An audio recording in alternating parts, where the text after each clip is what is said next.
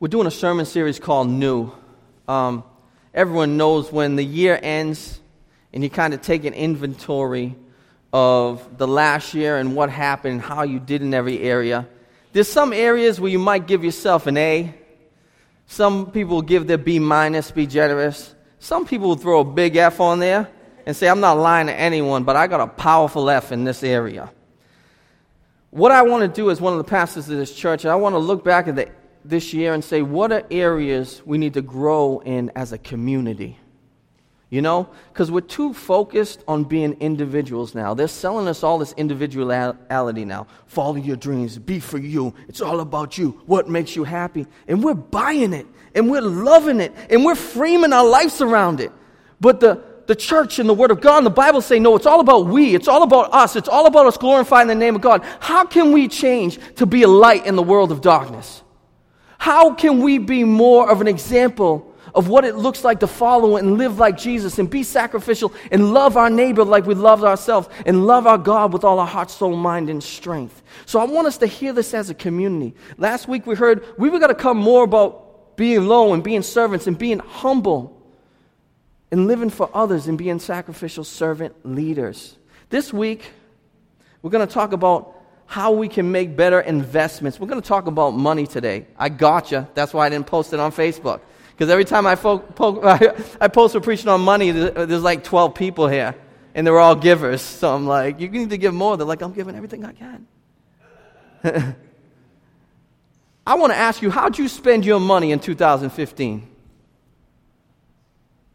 Was it the same year that you got an F? Were you splurged on all the things of this world? Were you gave into the marketing and the magazines where you got to make yourself better and get better things and add on more things and, and, and better, better, better, more, more, more stuff that's going to rust and pass away? Did you get an F in splurging on yourself this year? Did you get an A in being generous to the church this year? And if you did, I want to clap for you because we wouldn't be here if some people didn't get good grades. Right? But we need some people to make the honor roll this year. Because there's no reason we shouldn't be self sustainable and even growing financially this year as a church to spread the gospel throughout the world. And that's the reason. Because I'm not a money collector up here, because it's just Jesus' message. You know, 11 out of 39 parables Jesus talked about were money. Do you know he talked about money more than he talked about heaven and hell? He talked about money more than he talked about love. Know why he talked about money? Because money gets our hearts. Money gets our hearts. That's why I said you can't serve God and you can't serve money because you can only have one master. And some of us, our master is money. We'll get up, we'll sacrifice it. It brings us the true joy. It's what really brings us comfort instead of God. And so I want us to really punch this master money in the head. I don't want us to lay down and bow down to as a church. I want us to be a community that's generous. And we're going to talk about the widow's mite today. Because you know what everyone's excuse why they don't give? I don't have. But God never says that in the scriptures. He says, Blessed is the one who gives out of their lack, not their abundance. The church was built on poor people. The per- church was built on people who had nothing. And those who were rich and got the heart of God and became the ones who fueled the mission of God. So I want us to hear and I want us to really, at Restoration Road, we love hard messages. People say that to me all the time. Like, I'll get up here and be man, that was a hard message. I'm, everyone's like, man, I love that. Come at me. I want us to really check our hearts today. I want to see if there's places you got to grow when it comes to the way you spend your money. Because the way you spend your money shows your value system. It shows if you're honoring God and if the gospel really has your heart. I remember the first time I made money. I was about 13 or 14 years old, and it snowed. You guys know that happens in the winter in New England around here? And back in the day, when it snowed, you like, get your shovel. We're about to make some money up in here. And me and buddies would have like a one day contract. We thought we were a businessman. We'd be dressing like we're about to make money. And you knock on that door, you need help, and you go shovel, and you'd be like, man, this driveway is way too long, but you'd make your money, they'd pay you. And we used to jump in, side note, we used to just, it was just a fun day. We'd jump in the snow pile, piles from the plow. In this particular day, I thought it was a snow pile, but it was a boulder covered by snow, and I swan dived into it. But that day, I made $20. Back in, uh, that must have been early 90s, late 80s. When you made 20 bucks and you're 13 or 14, I'm like, I'm set for life. I'm good. I made $20, man. I got money. Do you know what I did with that money? I went to McDonald's and I got a 20 piece nugget and about 13 apple pies. And me and my friends feasted at McDonald's like we were kings. And you know what happened to that money? It was gone. What happens to us? I was a child, so I thought like a child. Many of us still have a child's mentality when it comes to our money. We think we make money to buy more things for ourselves. I asked my kids this week during family worship, I said, What's money for? And I expected them to give a childlike answer. So Talia said to buy things, but she realized she was in family worship. She's like, To give away? right? And Kira didn't even care. She was like, To buy things. I'm going to Disney. Like when you're a kid, that's how you think. It's immature thinking. I make money to get myself more, to have more, to make myself happy. I want us to stop thinking like children when it comes to money. Because money is not about you getting more things. It's about giving to the glory of God, to take care of His church, take care of His people, and spread the fame of His name throughout the world. So let's just talk New England. How important that people get an A in giving so that we can spread the message of gospel throughout New England, which is the least churched area in the nation, to the point where Time Magazine is writing, putting us up there, and people are sending missionaries to New England. So we got to pay to keep the lights on in here. We need people who are going to fuel that mission. We've got to grow up in this area. So let's learn from the widow, the one who had nothing, the one who gave from her lack. Let's turn to Mark 12, or you can just look up the screen with us.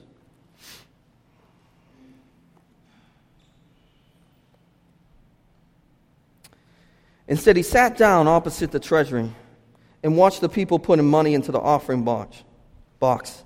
Many rich people put in large sums, and a poor widow came and put in two small copper coins, which make a penny. And he called his disciples to him and said to them, Truly, I say to you, this poor widow has put in more than all those who are contributing to the offering box, for they all contributed out of their abundance. But she, out of her poverty, has put in everything she had, all she had to live on. So I want to just kind of set the scene of how giving looked during this time of Jesus. Um, the people of all, God always gave as an act of worship. So that's why you see in our uh, offering box it says worship offering. It was always an act of worship when you gave financially. It was showing where your heart was. It was showing that you recognized that God gave you the opportunity, the mind, and the skill to make money. That you knew everything from a job, from your skill set, to the gifting was given to you and provided by God, that you even making money, that you couldn't have a breath and you couldn't make money without God watching over you, informing you, and making you to make money. So when they gave, it was an act of worship. They never gave lower than 10%. You know how people say, man, I'm working up to 10%? That was the floor. Nowhere in the Bible you find anyone giving less than 10%. How much the widow gave today? She gave 100%. No people when they say, it doesn't say we still got to give 10%. Those people never fighting to give 15%. They're fighting to give 2%. Right? Is that honest? 10% is the floor in the Bible. They would actually give 23% of all they had. They would give 10% to take care of the priests, they would give 10% to take care of the temple, and 3% to take care of the poor. So you guys see percentages. I want you to see the heart in this, though. It's always been part of the people of God to be generous. Now, as Jesus was people watching, how many people love the people watch? I can people watch for the whole vacation. You bring me to Disney World, I can sit down and watch people and say, What's wrong with this brother? You know? Jesus starts to do some people watching, and he's looking at the scene. And in the temple, what they had was they had 13 offering boxes set up right in front of the treasury. And they had like this trumpet like bronze um, receptacle where you threw your coins into. And so you'd see the rich and you'd see the poor, and you see them walk up and give their offering to God as an act of worship. And Jesus supernaturally, I mean, he's divine, so he must have known what they were making and what they were giving. So with the rich people, they're rolling up there, they have a lot, they have a bunch of money, they're throwing all those coins into that trumpet receptacle. And boom. And that sounds like they're giving a ton of money, right? Then the widow goes up to the offering box And all you hear is cha-ching. And Jesus calls over his disciples and he says, Look at this woman. See what she did. Let me ask you, is that how you would have people watched? Or you've been like, that dude is given to the church. But Jesus said, she just gave more than all those who were rich because they gave out of their abundance. I want you to hear this word today and think about it proportionality. Are you given in proportion to what God has allowed you to make? Ask that question of yourself.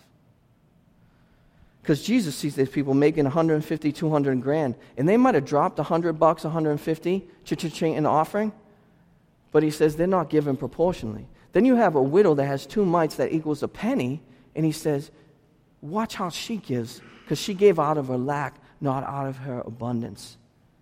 When the church gets a hold of giving in proportion, it will change the world because the church will be resourced right. Even deeper, God's not just looking for the amount of money you give, He's looking for your heart. And what you give in proportion shows your heart. You guys know it. If you say you love somebody and you don't care for them, you don't really love them. You love what they give to you. Do you understand what I'm saying? You love what they give to you. Someone says they love you and they don't contribute to your life financially, if it's a marriage or whatever it is, they don't really love you. They love what you give to them. Because if they really loved you, they'd be contributing financially. We all know that's true. And that's why when people are cheap, it bothers us, right? Maybe people who are waitresses or waiters. When someone's cheap, what do you say? That's a messed up dude right there. Because it's showing their heart. What they give for a tip shows their heart. Because money and the way we spend it shows us where our treasure is. Hear this. Because God, when He has you, you become a generous and a giving, poor, giving person. And it really does change the world. So, if you're giving 50 bucks a week and you make 26 grand, awesome. You get it. If you're given 50 bucks a week and you make 150 grand a week, you're not, you have abundance and you're not giving proportionally. That's showing something with your heart. If someone was asked and they could look at your checkbook, they would see where your heart is. Can I get an amen? Not on Money Sunday. I know, I understand. I could look at some of your checkbooks. I could go through and I can tell if some of you love going out to eat. Because we ain't cutting those budgets, right? You're not taking away Applebee's. You are not taking away Wahlburgers from my budget. Because why? You love it and your wallet shows it. How about vacations? What if I came for some of your vacations? You would kill me. I can look at your vacations and say, they love their traveling. Because that's where your heart is. It shows what you love. Now, if I came to your giving to God's church and God's mission for His glory, would I'd be able to say, Brother needs some work? some of you get it, and I want to thank you. But some of us, I want us to hear this today. Some of us are going to be encouraged because we're saying God has a heart. Some of us are going to hear a loving rebuke from our pastor and from the Word of God today. And it's all in love. You know what I mean? It's all in love because I love you guys and I want the best for you and for the church. And so I need you to hear that today. Because people always ask me, should you be asking someone to give that has a small amount of money? Let me be honest with you. The Savior in me says no. The Savior in me says, don't tell people who don't have mon- much money to give. But am I more compassionate than Jesus? Have I made that mistake once again? That if Jesus is putting this woman on a pedestal who's a widow and she's giving everything she has, there's no way I'm more compassionate than Jesus. And there's no way I get it more than Jesus. There's no way I won't eat that apple of pride. I'm not eating that fruit. We are called to give out of our lack. Now, let me explain to you a widow's life, because I hear people say they're poor all the time. I'm so sick of hearing it, because 99% of you aren't poor. 99% of you have money spending problems and coveting problems and want to live like you're rich and you, and you don't have that much money. But not poor in comparison to the world. We are rich in comparison to the world Please hear me. I hear people say they're poor all the time. Then I see them post a, a, a picture that they're going to Maui for vacation with a yacht with their initials on the side. I see people post they're poor and they have better entertainment systems than people who are really rich. I've seen people post they're poor, they have nothing, and roll up in a Harley. I'm dead serious. A street glide. One brother said, I got no loot. He rolled up on the bike like, You see how I do. I'm like, What are you talking about right now? I see people tell they have no money. I roll up on the house and people are putting an addition on it. This is stop. We need to stop lying to ourselves. We need to be honest with ourselves and we need to become generous. This widow got it. Let me give you the life of a widow in ancient times in Israel. When your husband died around the time of Jesus, you had no way of getting money because the husband cared for the whole family. And you were ostracized. Like many times, your in laws would even cut you off. Because say, our son died, we, have, we don't have to take care of you. And so you're left alone. And it looks like this widow right now had no, no son to take care of her. Because many times the son would come and take care of her. So you want to talk, the widows were the poorest of the poor. And some of you are poor right now, and I really want to have empathy toward you and love you, but it's in the 1%. I don't want to give excuses to those who aren't really poor. That's the reason I'm saying that point. If you're poor, God's going to care for you, God's going to love you, and we want to care for you in any way we can. But that's not the reality for maybe 95% of us. Let me bring that down a little bit. Because someone said, Man, I am poor. but the widows were the poorest of poor. And she's in a place where she has a penny left. A penny. And I can only imagine what she's going through in her life the process of her mind and her heart. I have no money. I'm mad at God. Why hasn't He given me more money? Right? Because we can go that direction, right? I'm poor. Why isn't God giving me more money? Or she could have got mad at the religious leaders, right? Because the religious leaders, the Pharisees, the Sadducees, they're supposed to be taking care of the widows. And here we have a widow showing them up on how to give. She could have got mad at the church. Don't you love when people use that excuse? I don't give to the church because I gave once and the guy was horrible. Stop that. It ain't about the church, it ain't about the people, it's about the mission and the glory of God's name. Don't allow yourself to get excuses because you're just lying to yourself. And when we stand before God, all our motives will be brought pure, and all the lies that we told people for a year, we'll really get to see our hearts. And I'm telling you, you want to be pure of heart. This is what we're getting at. The pure in heart see God. Fight for a pure heart when it comes to money. Fight for that. Fight for a pure heart. Get the lies, get the sin, get all that stuff out so you can enjoy God in this life and be a generous person. She's at a place where she can splurge on herself. How many people, I've seen this all the time too, they got no money left, they get a little money, and I'm splurging because I deserve it. Right? I'm splurging on clothes. I'm splurging on eating. I'm splurging on a bunch of things. This lady says, I'm not splurging on myself, and she was truly poor. I'm going to give all I have to the fame and name of God. You're going to understand the heart here. She gives all she has. And she doesn't know if she's going to be taken care of tomorrow. And Jesus says, Come look at this woman. And we need to do this today. Look at this woman who truly was poor and gave in generosity and just changed, been changing the world for 2,000 years as people hear of her story. Now, I will guarantee you one thing, even though the scripture does, doesn't say it, she was taken care of for the rest of her life. And I would even argue, wouldn't, wouldn't say in confidence, not, I'm saying in confidence, but I'm not saying in scripture. This might not have been the first time or the last time that she did that. It's the first time it's recorded. But this woman had a heart that was generous. So that wasn't the only time she gave in her life. This is something she practiced. So I want to ask you guys this question. And really ask yourself honestly. You don't have to answer out loud. How many of you, of you have used your lack of money as an excuse not to give to the church? How many of you will splurge on things for yourself, but not on things that will give, give to others through the church?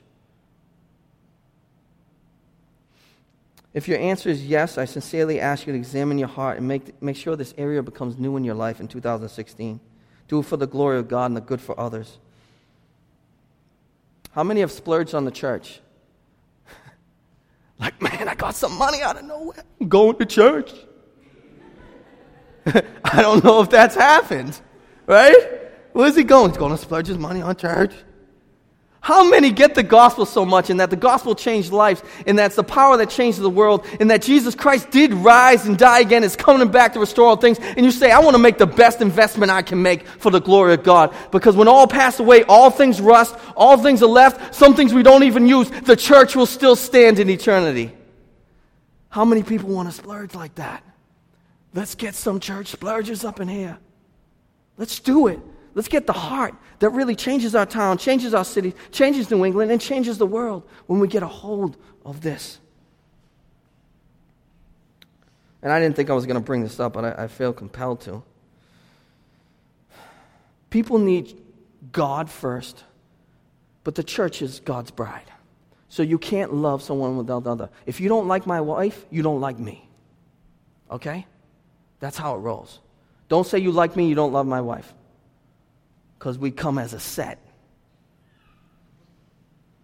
You can't say you love God and you don't love His church. It's a lie. Scripture says it over and over and over again. The church is so needed, and I don't know why I'm saying New England today, but I feel like I'm compelled to say it. The church is so needed at New England. Do you know a woman came here six weeks ago? You know, we've had two women pass away from addiction, overdose in the past year that was sat in this service and heard the message of the gospel.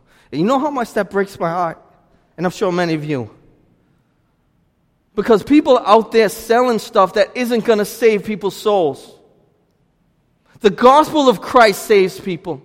A loving and gracious God pinned to a cross saves people. It gives them purpose. It gives them meaning. It gives them forgiveness. It gives them community. It gives them all the things they need to live. And that only comes through the church. And if we don't invest in the church, the church will not live to proclaim the glory of God. Lives are at stake here. This isn't about me having a comfortable place to come to for an hour a week. Lives are at stake because they need Jesus and they need God's people so they can find life and find it more abundantly. Please hear the seriousness of that. Because everything else is going to pass away. Your addiction is going to pass away. Your car is going to pass away. Your entertainment is going to pass away. But our souls go on forever. And they need to be careful and they need to be beloved by the church. You know, there was a family when I was younger. They had one of the most selfish husbands and dads around.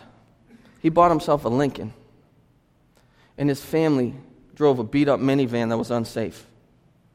He had three kids, and he had a wife, and he put them in this unsafe car and he'd roll around his Lincoln where he invested all his money on himself for what he wanted to do like a child. I buy myself what I want. While his family, his bride, was in this beat up, unsafe minivan. Does that bother a lot of people when guys do that? Do you do that with the church? Christ bride? You driving around with Lincoln while we're in a beat up minivan that's unsafe?